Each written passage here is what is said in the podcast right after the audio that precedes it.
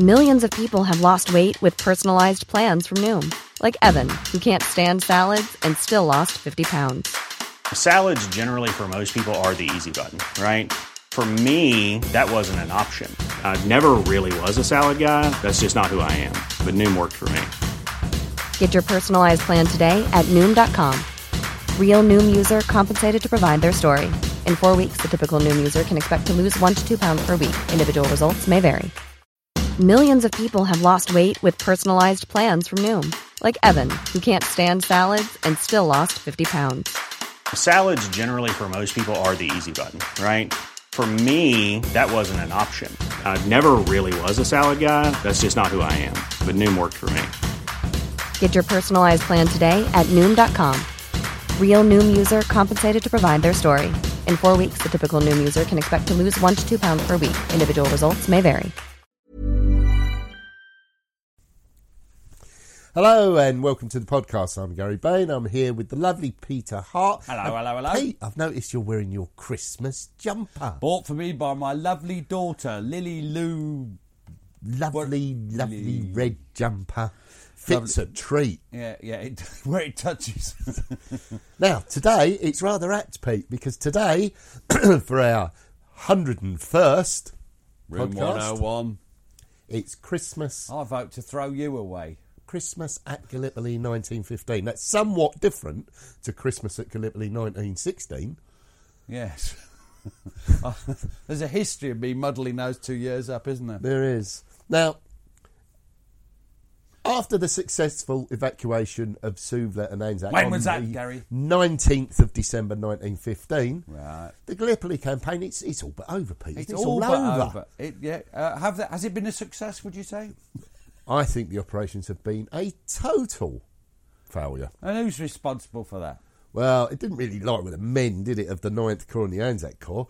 What they'd been asked to do was not a realistic operation of war, was it? It's just, you know, impossible. And it's not just that it was impossible, they'd been thwarted by the, well, just the brilliant opposition from the Turkish Fifth Army. And we've said this before, particularly in the defence. Yeah, they were brilliant, uh, and, uh, and and and they were beaten. However, there there is one little. quote. I love this quote that I picked up. Uh, uh, we can only agree with the judgment, uh, as I would put it, of some Australian troops. They were arriving at Mudros, having been evacuated from Anzac on the twentieth of December, and watching them was midshipman Henry Denham of HMS Agamemnon, and uh, you're going to be him. I remember a voice shouting out, Can we land? Then in a very low tone, No! Then a cry of, Can we evacuate? And a tremendous cheer, Yes! Uh, but there's one thing. We, hang on, Anzac, Suvla. Isn't there somewhere else, Gary? yeah, there's now a question on everyone's mind, isn't there? What's going to happen to the 40,000 strong 8th Corps who are, are still marooned Up that creek, up the creek without a paddle, you might say? and they're at Helles, aren't they? Yeah. They are at Helles. So uh, that's the pointy end of the uh, peninsula. Now, it's sometimes forgotten that the Helles garrison, they, they played their part in the successful evacuation of Suvla and Anzac, didn't they? How did they do that? Well, the 8th Corps had been ordered to launch a series of diversionary attacks at Helles on the 19th of December. Now, I would call this a selfless sacrifice uh, on behalf of their comrades. I really would. It's it's it's that that old thing. Uh, that that it's it, that, that, that, that, that, that it's a really risky operation. The evacuation of uh, uh, Suvla and Anzac, and and they they're just doing it. Uh, and and it's quite amazing that they're willing to do it. But uh, they've also, of course, got their own things in mind. They're trying to improve their own tactical position just in minor places while they're at it. So that's sensible. Now, how many? What what, what were they planning? It's not just one attack, is it? No, three attacks are made, although three brigades are involved in the attacks. They're meant to be surgical strikes based on the detonation of mines and utilising as few men as possible, adding up to in total to only 800 men.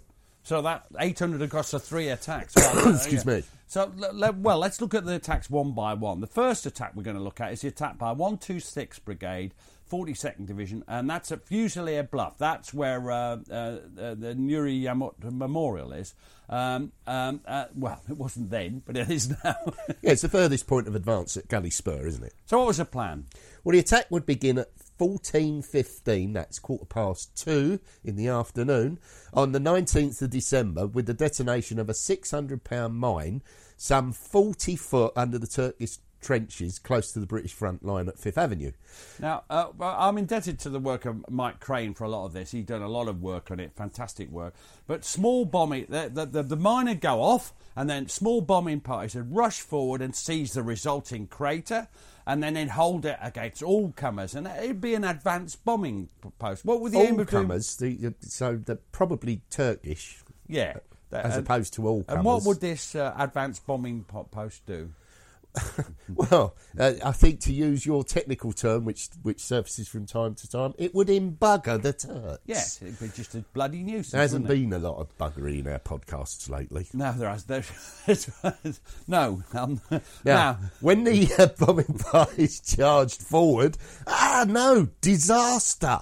And you're going to be Private William Thorpe of the 1st 9th Manchester Regiment, the 42nd Division, to tell us more. There were about 40 of us ordered to attack and to take a crater, which a mine was to blow up. But to our surprise, when we got to the Turks' trench, there was no crater.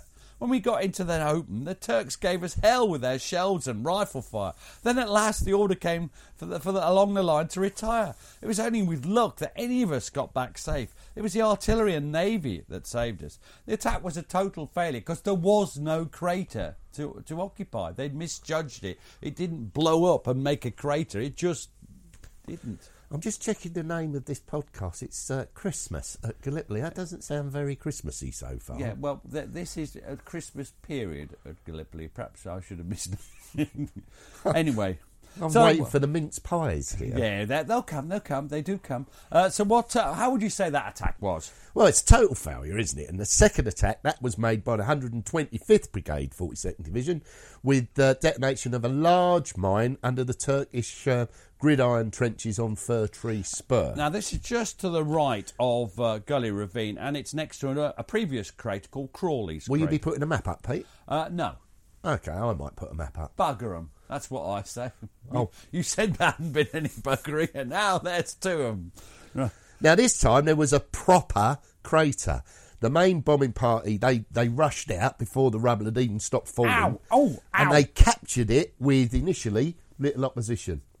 Now, soon, the working parties were hard at work digging a new communication trench from the old British line to the crater. Yeah, that, that, that that's uh, obvious. Uh, I I wonder what happened then. What could happen? And you're going to be Private Arthur Kay, 1st 7th Lancashire Fusiliers. At night time, the Turks counter-attacked. They succeeded in getting back the trench, but we rushed them out again. My arm is sore with throwing bombs at them. I got hit because I was a bayonet man for a team of bombers rushing up a sap. I did not get far before a bullet got me, made a hole in my hat and a flesh wound in my head. It was lucky hit for me as it was in my head. Well, was from Lancashire. I'm wondering what an unlucky hit would have been. Now, parties of the West Kent Yeomanry, they were sent forward as reinforcements to the craters, and the fighting was murderous. And you're going to be Corporal Godfrey Clifford of the 1st, 1st West Kent Yeomanry. Fine body of men, Gary. Fine body of men. I bought their history recently. Great. We were in an absolutely rotten position for bombing. The explosion of the mine had filled in the trench to such an extent that we were compelled to move about on our hands and knees. To make things worse, a machine gun kept flicking the tops of the remaining sandbags. So, so after we got the observer in position, we set to work to stock ourselves with bombs and then dig ourselves in. After about four to five hours hard work, during which time we were continuously shelled and sniped, our observer noted a movement just in front of us. Word was passed along, and we were ready. They were making one of their many counterattacks. We waited for them to get a little nearer. Then we got the word go! The noise was terrific. What with bursting bombs, whiz bangs, rifle and machine gun fire, it was necessary to shout in the next man's ear to get an order passed up. Wow. Now, once again, the Turks have stopped dead. Clifford and his men, they replenished their bombs. Now, why is that important? Why is it so important in this sort of fighting? Well, if they run out, they'd be doomed, as, as bombs were uh, utterly essential in this kind of close quarter you, fighting. on- you once demonstrated it. I did you? rather rather superbly, as I remember. the other salvation lay Dig, dig, dig, dig, dig, diggy. to improve their trenches. And after a few more attempts, the Turks suspended their attacks. And you're once more going to continue the story as Corporal Godfrey Clifford of the 1st, 1st West Kent Yeomanry. They'd evidently had enough for the time being and seemed to content themselves with shelling and sniping. It's a rotten feeling when you can hear these big shells come screaming towards you. But lucky for us, they were exploding about 200 yards behind us. I wonder what the people 200 yards behind them thought. Nevertheless, we never knew when a lucky shot of theirs was going to put paid to our little party. So this attack tactically uh, speaking, I don't know as a diversion, but tactically it's a success. They they do take a tactically significantly a little bit, tiny bit use useful. Yeah. Now third attack that was made by the Fifth Highland Light Infantry. Of Aye. Aye. Oh, I better get ready for that. Of the 157th Brigade. And this was to. Oh, I will have to put a maps up, won't I? You this will. was the aim of penetrating the tongue of low lying land behind West and which other? Krithia? Between West and East Krithia Nullahs. Yeah, that's it. Uh, uh, and also attacking the ground between the West Krithia Nullah and the vineyard. Uh, so we will put a map up of this. Now, several mines have been prepared, but I'm really interested in one. Why am I interested in one? It was a Russian sap. What's a Russian sap, Gary? Uh, Russian sat. It's a bit like a tunnel. They they dig and they have a thin layer of, of earth which they, they leave to burst through at the last minute. Yeah, minute. that's fundamentally absolutely correct. And it was dug by the engineers. And who was amongst those engineers? Which masked man was amongst them? Well, it was ordinary seaman Joe Murray. So what's the plan in detail? Yeah, it's a, it's a Russian sap, but it's a slightly more sophisticated one in the sense it's a change of level. So what they're doing? Well, they're, they're going to dig down behind the muddy cliff to emerge at the bottom, level with the Turkish trench. And this is what uh, ordinary seaman Joe Murray says. My pal and I have been given a job in one of the side galleries being driven towards the gully. According to the latest measurements, we had some distance still to go. After about two hours' work, the earth sounded baggy, and we reported this at once as we knew it meant that we were about to hole. In fact, while we were waiting for the officer in charge to arrive, the earth gave way, and we could see daylight, just a faint glimmer. We at once erected a barricade in case of further falls of earth. If the Turks had observed this opening in the cliffside in between their lines, our months of hard work would have immediately become useless. There was also the potential danger to our own lines. Now the plan was they'd go over the top with the detonation of mines at fourteen fifteen, quarter past two again. Uh, now this, I mean, Murray was bloody worried because this is a right cock up, or could have been, but the Turks hadn't spotted it. Uh, I mean, I just didn't notice it. And you're going to carry on as Joe Murray. At the thrust of the plunger, the line would go up and the side of the gully come crashing down. We had three short galleries leading from the main one that we could broken through into the gully in a matter of minutes. An attack from the front was out of the question by virtue of the terrain and the impassable mass of barbed wire. The attack had to come from behind the Turkish front line. The galleries were full of the troops who were to lead the attack, the Highland Light Infantry of the 52nd Division. We broke through into the gully simultaneously with the exploding of the nine mines, and the troops rushed through whilst the earth was still showering. Now, this this is an interesting attack. They they rush through, but they they make some progress. But the Turks, uh, their, their resistance is pretty stiff, uh, and they caused severe casualties amongst the NCOs and, and officers. And what do you think that causes? Well, Faltering. confusion. Yeah, confusion, faltering. You know, they managed to take half the trench they were after, but there's a communication trench running along this ton of ground. You'll see on the map, and and and they they they, they barricade it off, but they, they just can't get any further. And you're going to be Joe Murray and tell us what happened next. The forward trench changed hands many times. Bombing raids dislodged our men, and by the same tactics they dislodged the Turks. The bed of the gully, with towering cliffs on either side, confined the operation, yet some of the fiercest fighting of the campaign took place. Losses on both sides were severe. The battleground was not as large as a football pitch, was covered with barbed wire, and there was no retreat for either side. By nightfall, the lads had captured most of the trench leading to the centre of the machine gun nest and erected a barricade a few yards from it. Now, I find this interesting because this is the problem with personal experience accounts. I just want to make this point. Gary, you've been there. You've been on that tongue of land with me. Yeah. Uh, there's no towering cliff. So you remember how we come down from the top and there's a sort of 10, 15 yard, a 15 feet drop, which is, is it a towering cliff? No. No. It's not. Uh, is it the size of a football pitch? Yeah, that's all right. Yeah, that's- that's and it's true. it's the usual thing. It's, to him, it was a, it, it was there was a steep rise, but it's not a towering cliff. I So mean, was there a missed opportunity there to have a Christmas game of football and peace and humanity amongst men? now the ball would have burst on the barbed wire. Oh yeah. Now, oh, and the Turks and the British would have killed each other. to their right, between East Krithia Nullah and the Vineyard, the attack went well, and even better, two Turkish counter-attacks are beaten off. So this is again a mixed bag, uh, minor tactical games. Anything of importance? Not really. Any, uh, but but. Uh, uh, yeah, it, it, these uh, these attacks are pretty trivial, aren't they? Yeah, How does this compare to say the fourth of fourth of June or, or the sec, or the or the, uh, the second battle of Krithia?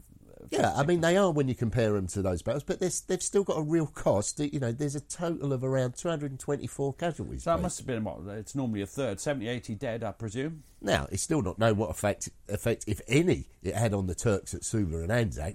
But the Eighth Corps at As a diversion during the evacuation. yeah, but the Eighth Corps at, Hel- they tried for the greater good. they're great, they're good. Ah, that reminds me of that film. What was that film called? Uh, Uh, the Hot good, Fuzz. the good and the great. No, Hot Fuzz. Hot fuzz. It's I'm not going there. Now, the news of the evacuation of Anzac and Suvla was broken to the men at Helles on the 20th of December by their corps commander, Lieutenant General Francis Davies, who you call Joey, I think. Yeah, well, that was his. That was his. And you, you know how I feel about nicknames, so I, I consider myself chastised. And Now, rightly. he, he issues a special order of the day, and you're going to uh, to read that as Lieutenant General Sir Francis Davies. Ah! the position at Helles will not be abandoned, and the Commander in Chief has entrusted to the Eighth Corps the duty of maintaining the honour of the British Empire against the Turks on the peninsula, and of continuing such action as shall prevent them, as, as far as possible, from massing their forces to meet our main operations elsewhere. He means Palestine, Mesopotamia, the rest of it. Uh, this is bollocks. Um, and uh, that. uh, In retrospect, but at the time, everybody, every single man of the 40,000 garrison of Helles must have thought, what's going to happen now? What's going to happen next? Well, yeah, indeed. And back home, the government, they wanted uh, Helles held for the present. after the evacuation. So they, they, they made no plans. They're going to No. evacuate Suvla and, and Anzac. but what Then does that mean? Hold, uh, holding What for the moment. mean, what does Gary? it mean? Well, does it mean? Let's have a look. Does it mean for the duration of the war? Don't know. Does it mean two new operations could be launched in the summer of Are they going to 1916? land a whole more troops? But where, how are they going to fit in? Uh, what's the point of leaving men there, Gary? What is the point? Well, especially when you consider the winter we- weather and the uh, de- well, uh, disease. depredations of disease is what you put. Pete.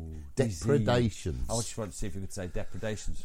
Now, also the senior service, the Royal Navy, did they really need Helles to assist them in the war against German submarines in the Oh, I Mediterranean? don't, I don't think it's bollocks. Uh, it's to try and stop them using Constantinople as a base, I suppose. Uh, uh, the, the, the, the real problem and the fact underlying everything is the Turks can now concentrate their forces. Over 100,000 men of the Fifth Army can concentrate against the, the 50,000 of Eighth Corps of Helles. so couldn't they just launch an unstoppable offensive? Give them time, they could. Or Uh, but they do could- they need that? No, they could just play the, the long game, couldn't they? Be patient, and use Bring the, up the guns? he- yeah, they had heavier guns and superior ammunition. Why now. did they have heavier guns Well- and superior ammunition? Because recently they were able to bring the guns and ammunition from Bulgaria. through Bulgaria, Yeah. from, from Austria mainly, uh, but other places. Better ammunition. Is this ammunition that goes bang? Well, yeah, I mean that's a real change, frankly. Yeah, it is. Now, what, so what's the background to this? Uh, as soon as Suvla Anzac has been uh, evacuated, there's some more changes in high command.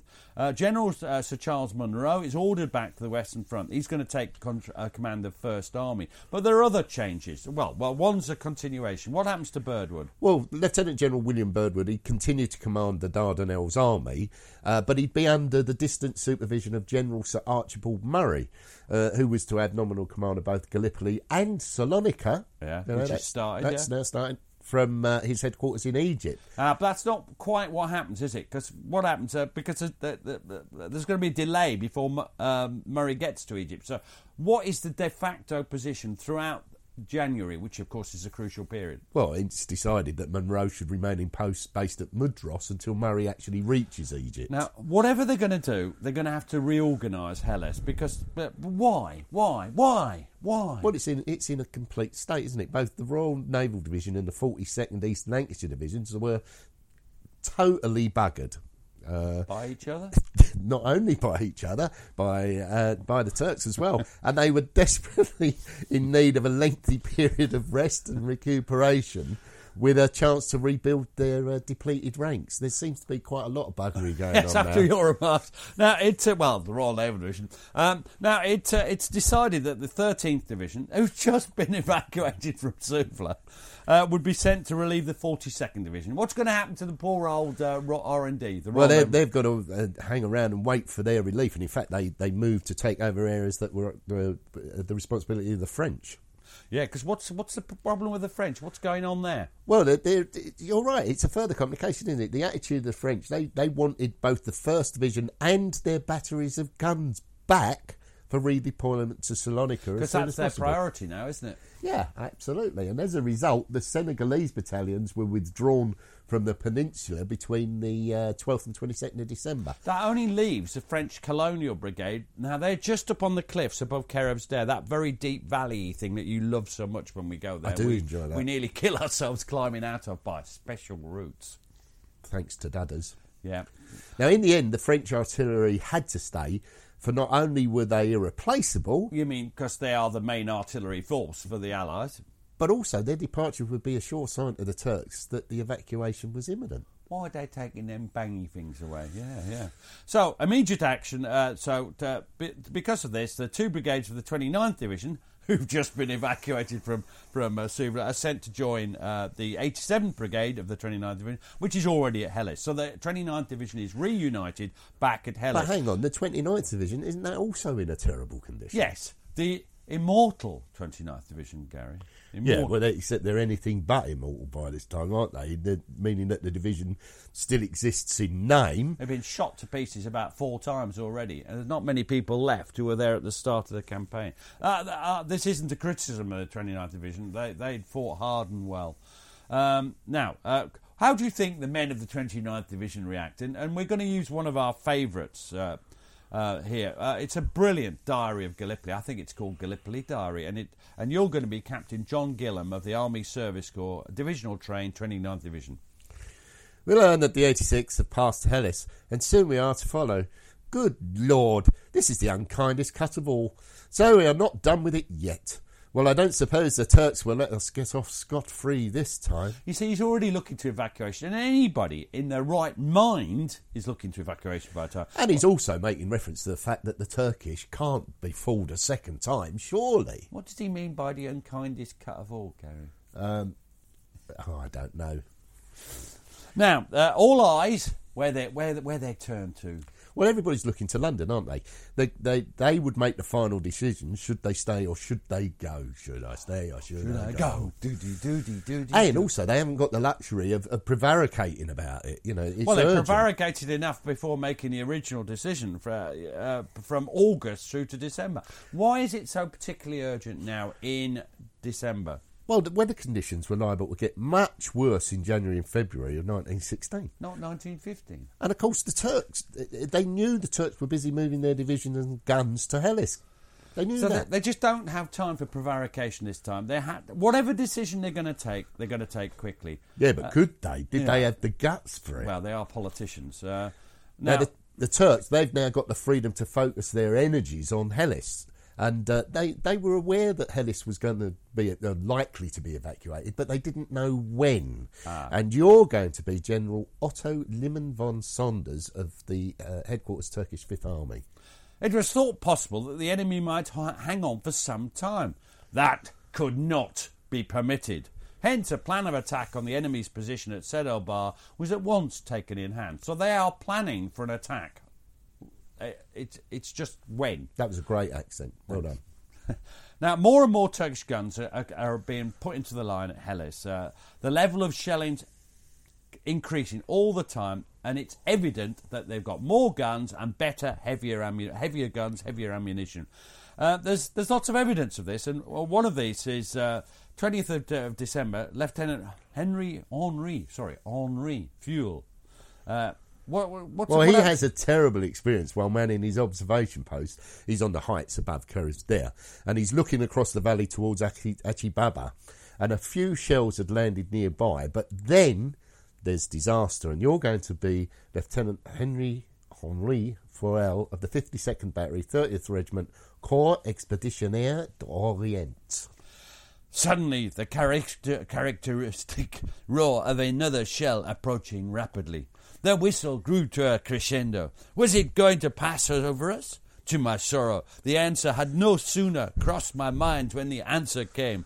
It was a direct hit. It had a terrifying rending effect on the paltry roof protection, just 60 centimetres above my head. The Millions of people have lost weight with personalized plans from Noom, like Evan, who can't stand salads and still lost 50 pounds. Salads, generally, for most people, are the easy button, right? For me, that wasn't an option. I never really was a salad guy. That's just not who I am. But Noom worked for me. Get your personalized plan today at Noom.com. Real Noom user compensated to provide their story. In four weeks, the typical Noom user can expect to lose one to two pounds per week. Individual results may vary. Hey, it's Danny Pellegrino from Everything Iconic. Ready to upgrade your style game without blowing your budget? Check out Quince. They've got all the good stuff shirts and polos, activewear, and fine leather goods, all at 50 to 80% less than other high end brands. And the best part? They're all about safe, ethical, and responsible manufacturing. Get that luxury vibe without the luxury price tag. Hit up quince.com slash upgrade for free shipping and 365 day returns on your next order. That's quince.com slash upgrade. Hi, I'm Daniel, founder of Pretty Litter. Did you know cats tend to hide symptoms of sickness and pain? I learned this the hard way after losing my cat, Gingy. So I created Pretty Litter, a health monitoring litter that helps detect early signs of illness by changing colors, saving you money and potentially your cat's life. Pretty Litter is veterinarian developed, and it's the easiest way to keep tabs on your fur baby's health right at home. Go to prettylitter.com and use code ACAST for 20% off your first order and a free cat toy. Terms and conditions apply. See site for details. There's never been a faster or easier way to start your weight loss journey than with PlushCare. PlushCare accepts most insurance plans and gives you online access to board-certified physicians who can prescribe FDA-approved weight loss medications like Wegovy and Zepbound for those who qualify. Take charge of your health and speak with a board-certified physician about a weight loss plan that's right for you. Get started today at plushcare.com slash weight loss. That's plushcare.com slash weight loss. plushcare.com slash weight loss. seemed to open like a volcano. In a flash, my shelter overwhelmed as huge stones crashed down on my men and on me. Struck violently, stop laughing, all over the left hand side of my body, I was thrown to the ground. My telephonist, Deschambault, fell across me, and we were covered by an avalanche of building materials and rough stones. We were enveloped in acrid fumes, unbreathable, locked in like the night. A few moments passed following this incredible explosion. The melanite fumes slowly dissipated. I hadn't lost consciousness, despite the pain I felt. I was buried alive, not able to move, buried in a mass of earth and stones as in a straitjacket. The blood flowed freely from two wounds in my skull, covering my face and blinding me. Well, now when rescued, he had several, uh, sorry, severe head wounds, a broken arm, and a splinter wound in his left leg, and his companions were dead. Yeah, that's not so funny as cameras, but uh, he was he was lucky to survive, having been unlucky to be hit. I always think that about these things. Uh, um, now, this is just one incident in many. Up and down the line, the higher quality ammunition, the heavier guns, uh, the whole of Helles. Is it all within range, Gary? Yeah, there's one or two places deep inside Gully Ravine, perhaps, where where you would be safe, but the rest of it was completely uh, within view. So does that mean all the depot stores and logistical bases on the beaches? Well, are they- everything. Yeah, I mean, everything would come under an increasing level of concentrated fire. Now you're going to be Captain John Gillam, who is, as you know, uncomplaining. Although he's an officer, so occasionally complains. Every time I stroll over to the supply depot from our office on the cliff, over comes a shell either from a howitzer on Achi Baba or Quick Dick from Asia. I prefer the howitzer. It gives you a chance to quickly look around for the nearest dugout and dive in, whereas Quick Dick, with its boom whiz bang, is on you before you can count two and leaves you almost gasping, wondering that you are still standing alive instead of flying through the air in little bits. It makes everybody living on the beach very bad tempered. That's W Beach he's talking about. And uh, nice to see uh, people being bad tempered. I always like that. Um, now, uh, to try and persuade uh, um, the Turks that they're staying, because that's all part of it, uh, the, the, the, the Eighth Corps tries to maintain an aggressive profile. So there, there's a few minor operations planned. They increase sniping and, and bombing, uh, you know, from bombing posts, that kind of thing. And on the morning of 23rd of December, there's an act of absolutely stunning courage. Now, can you just just this isn't funny. This, this is quite sad. And and t- tell me what happened, Gary. That, Well, that- this this is Lieutenant. You, you're referring to Lieutenant Victor uh, Smith of the First Fifth East Lancashire Regiment. Now, he was the uh, brigade bombing officer of the 126th Brigade, and he'd organised a bombing party which was engaged in throwing bombs at Turkish positions close to the British front line on Fusilier Bluff. Now, it had been raining, uh, leaving the ground wet and slippery. Smith stumbled and fell, dropping the lit bomb he was in the act of throwing. He shouted a warning and leapt towards the cover of the nearest traverse. Then, having seen that some of the men would never make it to cover in the confusion, Smith turned back and dived on top of the bomb seconds before it exploded, killing him instantaneously. So he absorbed the power of the explosion, and the other men were escaped unscathed. Now, th- this is startlingly brave. You might say it was his own fault, but it, it was an accident. He'd escaped, and then he Yeah, I mean, he takes responsibility. I think it's It is. stunningly brave. Brigadier General Arthur Tufnell, he writes to uh, Victor's father, William Smith, who was the Chief Constable of Burnley, shortly after taking over command of the brigade, confirming the circumstances of his son's death and that his name had been put forward for the Victoria Cross. And you're going to be Brigadier General Arthur Tufnell, 126th Brigade, 46. 47th. Normally, I'd use a brigadier's voice, but uh, this is too serious, and I think this is quite sad. He says this possibly. He may, he means Victor, he may have thought that he could still extinguish it. Possibly he had no time to consider whether there was such a possibility. More likely, he deliberately forfeited his life to save others from death and injury. Whatever his thoughts and, de- and decision may have been, his act was one of bravery such as I personally have never heard surpassed. There was only one result possible. The grenade exploded with all its force, and his life was sacrificed to save others. I'm afraid no decoration can compensate for the loss of an only son, but my explanation must be a consolation to you in itself, and it must make you one of the proudest men in England. When everybody reads a story and couples the, ne- the memory of his name with that old and honoured phrase, a soldier and a gentleman. Now, I think that's a justified tribute, but I notice who he's writing to, and I notice that there's somebody else in this family. I, I do just think that he's writing there to the father. Is there anyone else in the family? Yeah, you might wonder what uh, Victor Smith's mum, Louisa, thought about it. Yeah. Because oh, never mind. Anyway, right. Ch- change of mood. Change of mood. That happens twenty third. Uh, Christmas comes, Gary, but once a year. That, it often seems more often to me. Um, uh, and there's not a lot to celebrate, is there, at Helles? Um, we've talked about Christmas before. It is, of course, the festival of peace, love, and understanding. Although not in my, not in our houses. Sorry, put myself off. It starts badly for Lieutenant Douglas Jerrold, one of our all-time favourite uh, things uh, of the Hawke Battalion RND.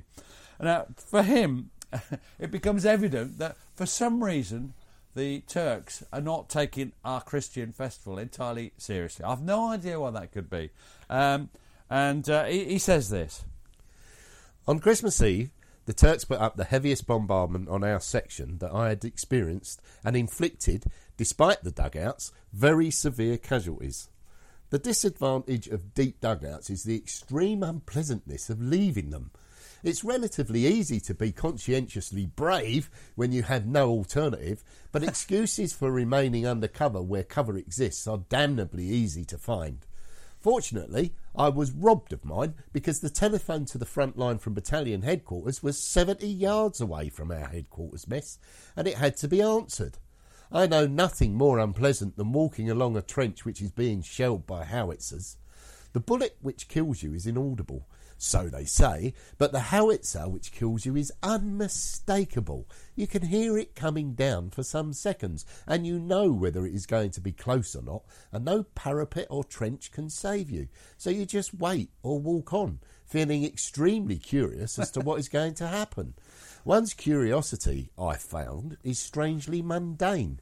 Curiosity about the next world is rare, and yet perhaps the most interesting thing of all is that no one has any sense of grievance against the enemy for trying to kill him, as he tried so very hard on that unpleasant Christmas Eve to kill us.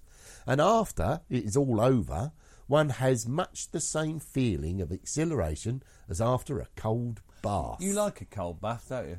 Who doesn't? It's invigorating. Now, at least the Christmas Day itself starts well for Lieutenant St John French Blake, and you're going to be some, uh, Lieutenant Him. St John French Blake of the Royal East Kent Yeomanry. I am. And uh, we're now we're now to Christmas Day itself. People might this is the Christmas period going to be, and so this is this is actually the day. Here we go. Well, actually, we start a little bit earlier. Here I am at six fifteen on Christmas evening in Trolley Ravine, writing you these few lines, sitting in my dugout on the support line, and wondering how you have spent Xmas. Not not Christmas. Yeah, that's right. Not knowing, I will tell you how I spent mine so far kept a watch last night, that's Christmas Eve, till 12.15. So I saw Christmas Day in. Then got up at 6.15 for stand to. Wished the men a happy Christmas, though it seemed rather a farce. Breakfast at 8.30, shave and wash. And then, after another walk up the fiery line, sat in the sun and read. It was simply lovely, as hot as can be, and the view magnificent to see the sun rising and shining on Imbros was too lovely for words. A lovely pink, and then gradually getting daylight. There you go. That's the start of his day. Yeah, but also, far from home, the festive season, it could be a little bit depressing. Now you're going to be Lieutenant Norman King Wilson, another favourite of ours, 88th Field Ambulance Royal Army Medical Corps. Christmas Day in the Trenches. It's Christmas Day in a workhouse. A fitting title for an ode by Dante. Morning found us wet and cold, without a fire to warm us, without change of clothing or hot food or drink. A Christmas without home, friends or cheer. Somehow the thought was so melancholy, while the fact in itself was so small. Why should the 25th of December be any harder than any other day spent under the same circumstances? The padre and the men looked so disheartened and sad that I could not resist the temptation to laugh. There was a sardonic humour in it all. I do like that. They all looked miserable. That'll teach you. Now, Uh, Lieutenant uh, Esmond de Wolf uh, also found a degree of wry humour in the celebrations, and you're going to be uh, Esmond of the Army Ordnance Department, 8th Corps. Now, this is a. What do you never give the British soldier? Uh, alcohol, largely. And this is there a, are some other things. this is a testament to it. My colonel sent for me and said he would like a carol sung on Christmas morning, and could I arrange?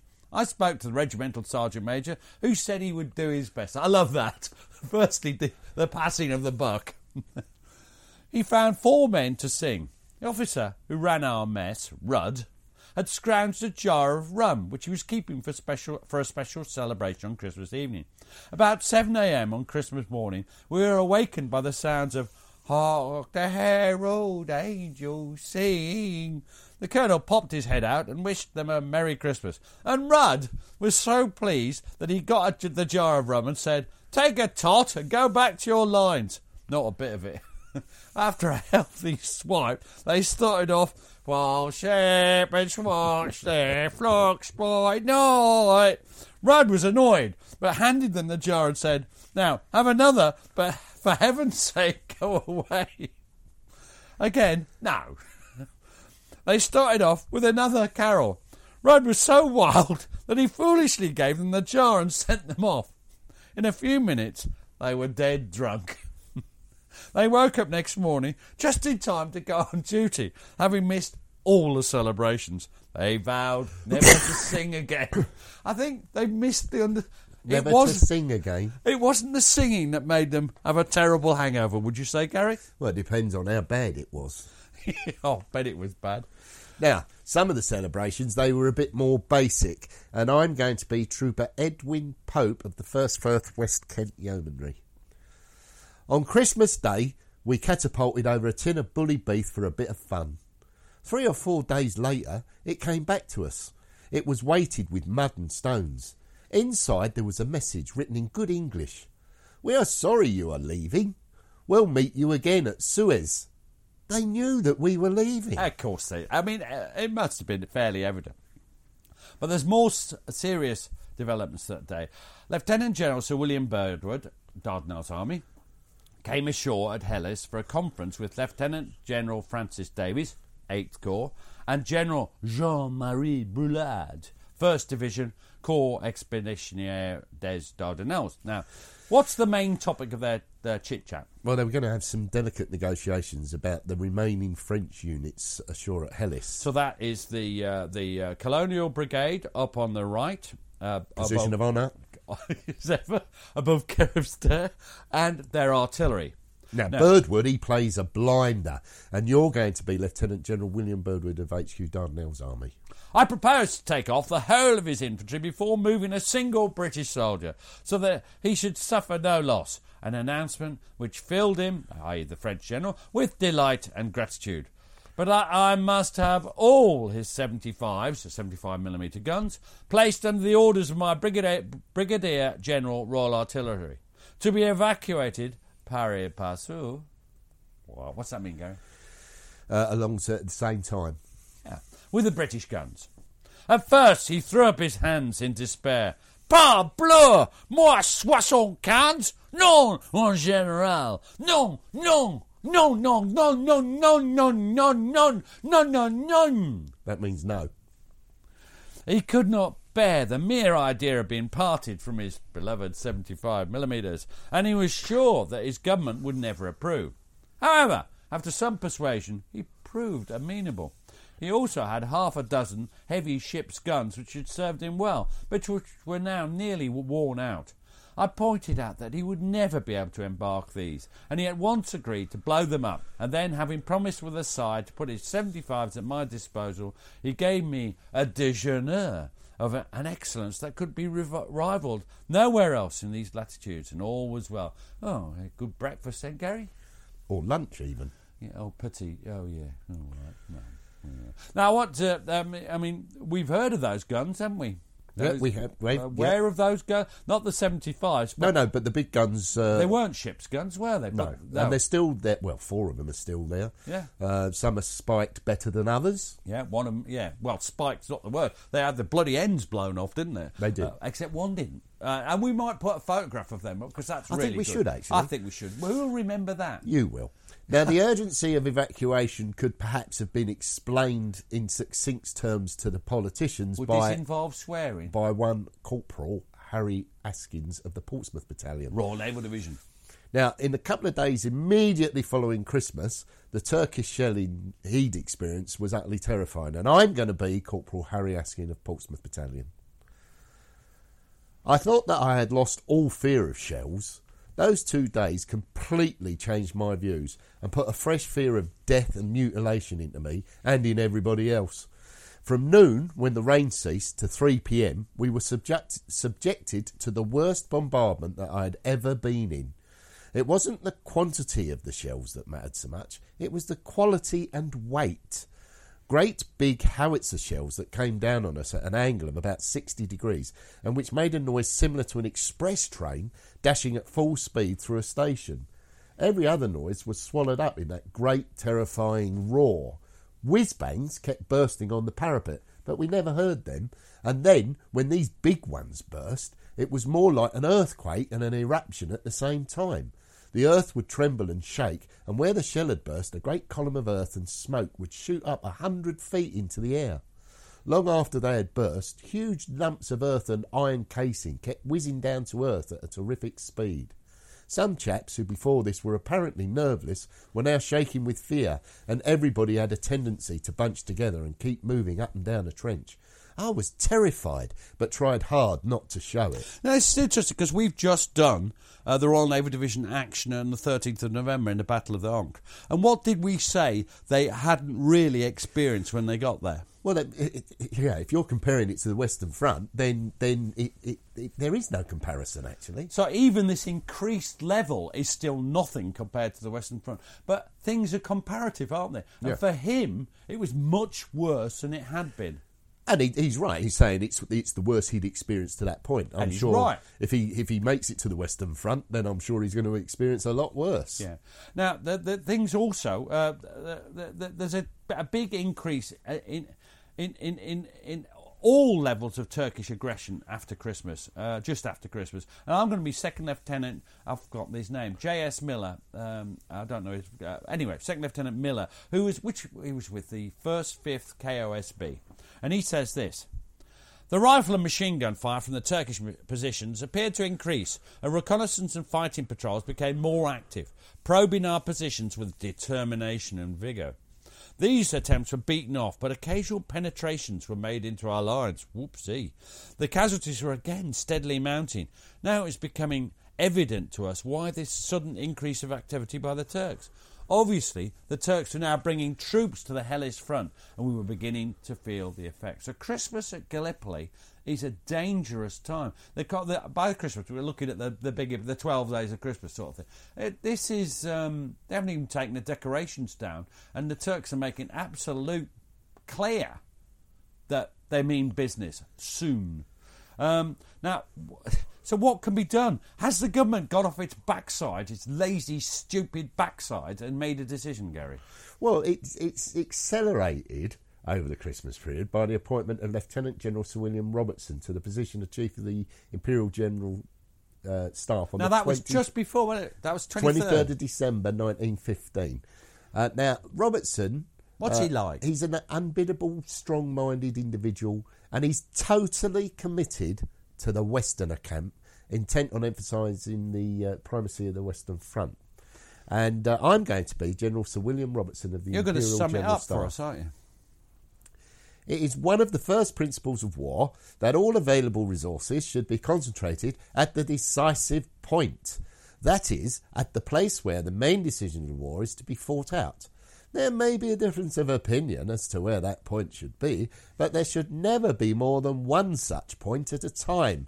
And once the selection is made, no departure from the principle just mentioned is admissible, except A when it becomes necessary to detach troops for the protection of interests vital to oneself, for example, the Suez Canal, or B, when by detaching them, the enemy will be compelled, as a countermeasure, to send a still larger detachment in order to protect interests which are vital to him. This principle, as old as the hills, had been inexcusably violated in 1914 and 15, and however much we might afterwards try to mitigate the evils resulting therefrom, they could never be entirely removed. I think he's spot on here. We both agree with this, and I think most historians now do. Now, uh, you're going to be Robertson again. Uh, You're going to uh, show. I mean, he had to sort out, therefore, one of those things. The worst thing in 1915 is Gallipoli, and he has to sort out the inherited chaos.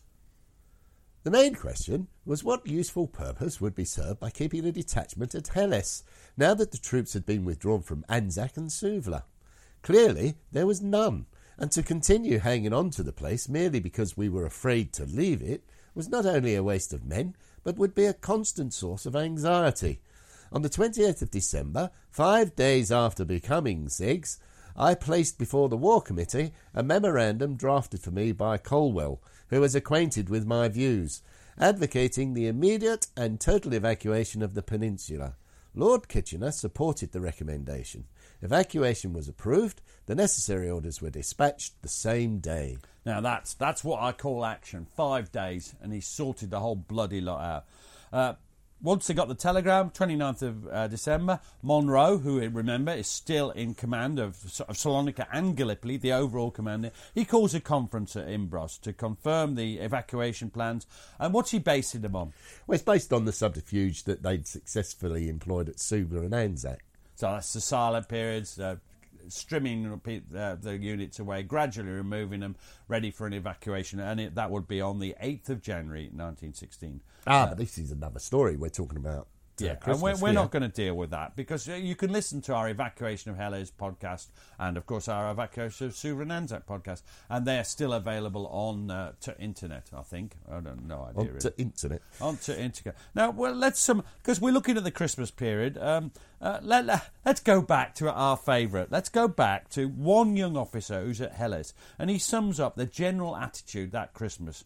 Uh, and you're going to be Lieutenant Douglas Jerrold of the Hawke Battalion, RND. Few military histories which record so proudly. excuse me, oh, you got quite emotional there. Oh, obs, yeah. Few military histories which record so proudly and so truly the enthusiasm of all ranks of an army at the beginning of a campaign give equal prominence to the no less fervent longing of all soldiers for a period of rest after months of continuous fighting. To live on the Gallipoli Peninsula was to be continuously, not merely within effective range, but under fire. Not a day passed but that some camp was shelled, and all the beaches, while the daily fatigues were as often as not carried out under indirect rifle fire. The prospect of a temporary change from these conditions could have been nothing less than joyous in the circumstances. So what he's looking for is a late Christmas present. As far as he's concerned, a late Christmas present would be to evacuate Gallipoli. There's only the one question is, could they get away with it? And as I said, you'll find out in our podcast, Evacuation of Gallipoli. Or in some, and there's another way of finding out. How else could you find the end to the story out, Gary? Well, you could buy your book, Pete, What's it called? uh, The Evacuation of Gallipoli. That's an imaginative title. It is, but it is an area that, that is often not uh, dealt with, uh, uh, perhaps as it should be. This is a book entirely focused on the evacuation, and it's available directly from you yourself. You'll put a link up, I'll put a link up. Or you could, if you're in Australia, you can buy it from livinghistorytv.com. or other parts of the world. or other part, well, possibly uh, other other parts of the But if you're in the UK, the, the, the quickest and easiest way is to, to use the link that you'll There put is. Uh, I think it's 12 quid and that's postage included. Isn't that nice? I'm so lovely. Thank you very much, Gary. I'd like to wish you a Oh, happy Christmas, Christmas. that recreates all the joys of a Christmas at Gallipoli. I want you to share those joys. You're wishing me dysentery. Well, there, yeah, dysentery and sh- being shelled and just misery. Thanks, mate. Cheers. Mom deserves the best, and there's no better place to shop for Mother's Day than Whole Foods Market. They're your destination for unbeatable savings, from premium gifts to show-stopping flowers and irresistible desserts. Start by saving 33% with Prime on all body care and candles. Then get a 15-stem bunch of tulips for just $9.99 each with Prime. Round out Mom's menu with festive rosé, irresistible berry chantilly cake, and more special treats. Come celebrate Mother's Day at Whole Foods Market. Hi, I'm Daniel, founder of Pretty Litter. Did you know cats tend to hide symptoms of sickness and pain? I learned this the hard way after losing my cat, Gingy. So I created Pretty Litter, a health monitoring litter that helps detect early signs of illness by changing colors, saving you money and potentially your cat's life. Pretty Litter is veterinarian developed, and it's the easiest way to keep tabs on your fur baby's health right at home. Go to prettylitter.com and use code ACAST for 20% off your first order and a free cat toy. Terms and conditions apply. See site for details. Thanks for listening. Follow us on Twitter and Facebook to learn more about each episode. And if you'd like to support the podcast, you have a couple of options. You can buy us a coffee at buymeacoffee forward slash PGMH or consider subscribing to the podcast for only £2 per month and get ad-free listening and bonus content. You can find links for both on our Facebook and Twitter accounts. Sounds great, doesn't it?